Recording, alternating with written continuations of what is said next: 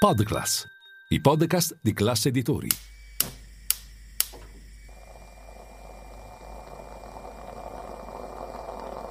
Buongiorno dal gruppo Class Editori.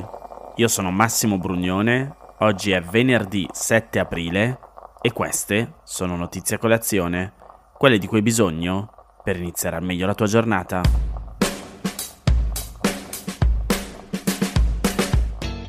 La Cina è ormai imprendibile nella corsa globale ai minerali indispensabili per la produzione di batterie per auto elettriche.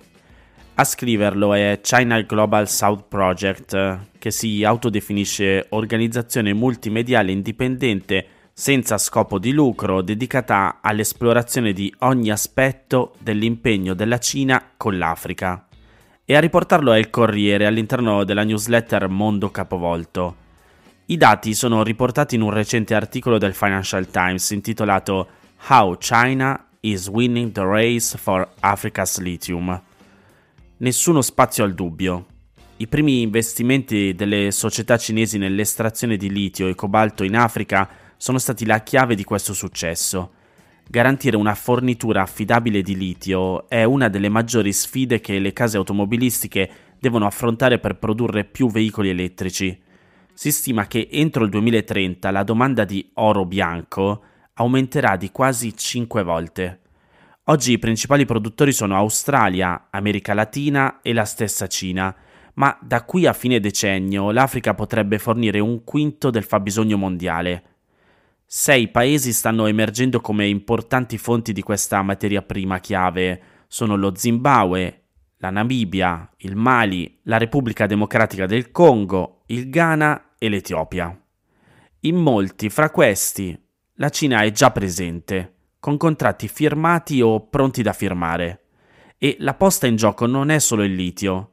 Il Financial Times ricorda che la Cina ha costruito una posizione dominante in molti dei minerali cruciali per la transizione energetica, tra cui cobalto, litio e metalli delle terre rare. L'Occidente si prepara a spendere centinaia di miliardi di dollari per cercare di recuperare. Questo spiega in parte perché così tanti alti funzionari della Casa Bianca, compresa la vicepresidente Kamala Harris, nelle ultime settimane si sono spinti in Africa per corteggiare leader non sempre democratici. Secondo il New York Times, molte delle batterie oggi in commercio sono prodotte in Cina e molti dei minerali che entrano nelle batterie vengono estratti in 2 paesi africani dove la Cina ha molta influenza, la Repubblica Democratica del Congo e lo Zambia. Risultato, l'obiettivo climatico dell'amministrazione Biden di convincere più americani a guidare in elettrico è in collisione con il suo obiettivo diplomatico di ridurre la dipendenza dalla Cina. Ecco perché le agevolazioni fiscali per l'acquisto di un'auto elettrica negli Stati Uniti sono sottoposte a condizioni rigide. Per essere idoneo, un veicolo elettrico deve essere assemblato negli Stati Uniti, in Canada o in Messico. Almeno il 50% dei componenti della batteria deve essere prodotto in Nord America e almeno il 40% dei minerali usati per la batteria deve essere estratto o lavorato negli Stati Uniti o in paesi che, con USA, hanno accordi commerciali. Addio Tesla Model 3, la cui batteria e ora Made in China. Altra grande protagonista di questa corsa all'oro bianco è l'Australia, oggi il maggiore produttore mondiale. Il 96% delle sue esportazioni di litio nel 2022 è andato verso la Cina, ma Pechino guarda anche al suo territorio e a quelli vicini. In un articolo su Quartz si legge che l'anno scorso Pechino ha riavviato le operazioni in 4 depositi di terre rare nella provincia sudorientale dello Jiangxi, dove l'estrazione mineraria era stata interrotta dal 2017 per preoccupazioni ambientali. Le aziende cinesi stanno promuovendo l'estrazione di terre rare in Myanmar e Laos, e la Cina ha anche un punto d'appoggio in Vietnam, che si stima abbia la seconda più grande riserva mondiale di terre rare sfruttabili. Forse è il caso che incominciamo a discuterne di più anche in Europa.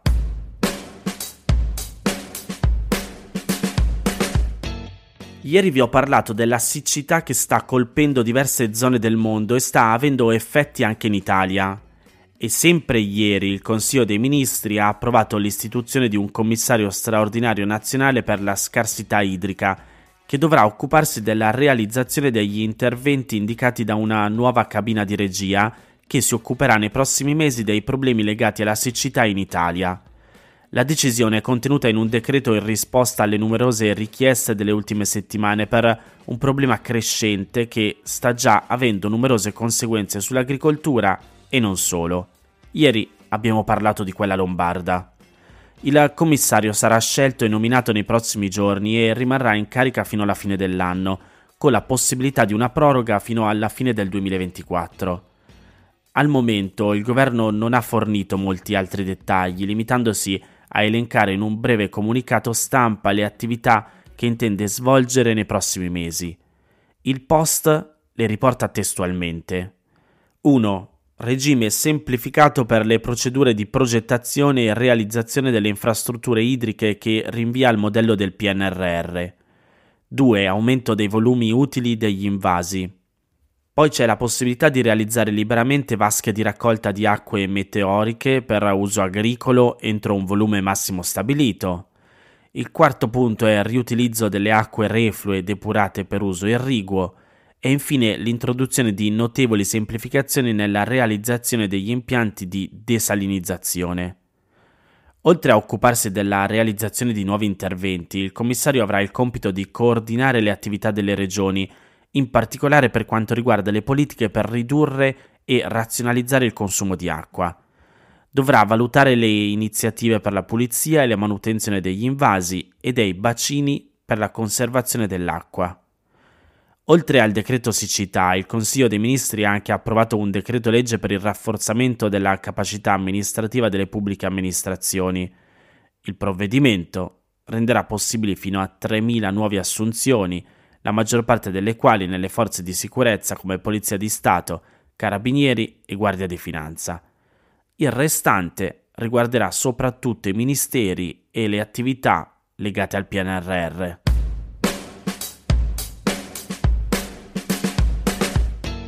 Ieri vi ho parlato del coccodrillo pronto nelle redazioni in caso di morte di Silvio Berlusconi. Qualcuno tra voi mi ha scritto chiedendomi però che diamine fosse un coccodrillo e io in effetti l'ho dato per scontato.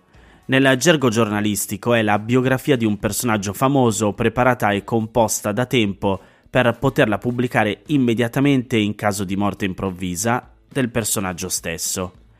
Per farvi un altro esempio, di sicuro c'è già pronto in tutte le redazioni il coccodrillo per Papa Francesco. È un po' cinico, lo so, ma è per essere subito pronti a dare ai lettori le informazioni che di solito cercano quando muore una persona famosa. Ora, Berlusconi, sempre mentre sto registrando il podcast, è ancora vivo, però ieri è circolata la notizia che l'ex presidente del Consiglio è affetto da leucemia mielomonocitica cronica. Mi sono fatto aiutare dallo specialista in ematologia del Policlinico Universitario di Palermo, Marco Santoro, a cui ho chiesto di spiegarci cosa sia esattamente, quali sono le cause che la scatenano e come si cura. La leucemia mielomonocitica cronica è una malattia neoplastica delle cellule staminali emopoietiche, quindi è una neoplasia del sangue, è cronica, quindi non è la leucemia acuta, è una forma che si posiziona a cavallo tra una malattia neoplastica di produzione eccessiva delle cellule del sangue e una malattia invece di difetto di capacità di produrre quelle sane, quindi quello che si chiama neoplasia mielodisplastica mieloproliferativa, che è una forma molto particolare di neoplasia cronica del sangue. Si chiama leucemia quindi come la leucemia acuta, ma è una forma a decorso lento, sebbene alcuni casi, alcuni pazienti che hanno questa patologia hanno un andamento, hanno un decorso veramente rapido ed evolutivo. Infatti in alcuni casi questa malattia, pur essendo cronica, può evolvere verso la leucemia acuta o verso forme diverse di malattie neoplastiche croniche. Di solito il trattamento, quando necessario, perché in alcuni casi non è necessario fare terapia ma soltanto controlli periodici, può richiedere l'utilizzo di farmaci cosiddetti citoriduttori, che riducono il numero delle cellule patologiche prodotte in eccesso. In altri casi, oppure in sovrapposizione a questo bisogno, può esserci la necessità di utilizzare dei farmaci che invece stimolano la produzione dei globuli rossi, perché l'anemia è una delle manifestazioni più frequenti in corso di leucemia mielomonocitica cronica.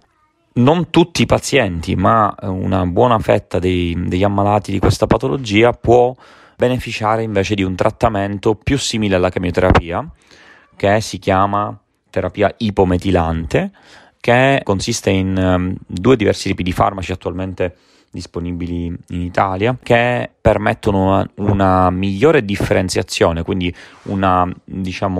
di riportare più vicino alla fisiologia il funzionamento delle cellule patologiche, quindi delle cellule della leucemia mielomonocitica cronica, e questo permette quindi di avere una migliore produzione di cellule sane, una migliore, la chiamiamo differenziazione, con benefici sulla conta dei globuli rossi, sulla conta delle piastrine quando si presenta con un abbassamento anche delle piastrine, e anche una riduzione della conta dei bianchi, dei globuli bianchi, che è di solito la manifestazione più frequente, in particolare l'aumento dei monociti è la presentazione più classica, e infatti la patologia si chiama mielomonocitica per questo motivo. La causa è, come per tutte le malattie neoplastiche, quindi è un tumore questa malattia, è un tumore del sangue, e quindi la causa è genericamente l'acquisizione durante la vita del soggetto che ne è affetto di una mutazione, di una o più mutazioni del genoma che determinano lo sviluppo di una neoplasia, quindi di una proliferazione incontrollata con alterazioni anche della maturità delle cellule, della normale crescita e differenziazione delle cellule. E quindi un tumore, come tutti i tumori, ha delle cause note e delle altre non note. Nella maggior parte dei casi è impossibile identificare in realtà quale sia il motivo per cui la malattia insorge. Più che altro bisogna chiedersi come gestirla e come curarla eventualmente. Nel caso specifico di quello che sta succedendo a Silvio Berlusconi, potrebbe anche essere una condizione assolutamente indolente, quindi poco impattante sul motivo per cui si è ricoverato, che pare essere un'infezione polmonare, dalle notizie ANSA.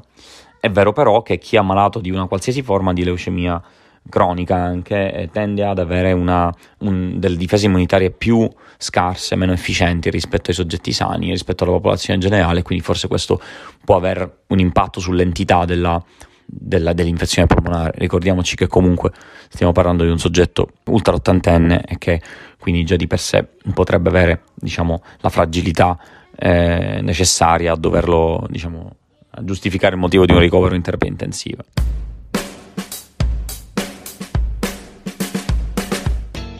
Queste erano le notizie a colazione di oggi. Se volete suggerirmi alcune notizie o mandarmi i vostri commenti su quelle trattate, potete scrivermi all'indirizzo notiziacolazione@class.it. Se volete rimanere aggiornati, c'è il canale Telegram di Notizia Colazione. Nel sommario della puntata trovate il link per gli altri podcast del gruppo Class Editori. Lunedì è Pasquetta, quindi io vi aspetto martedì per iniziare insieme una nuova giornata. E intanto vi auguro buona Pasqua. Un saluto da Massimo Brugnone.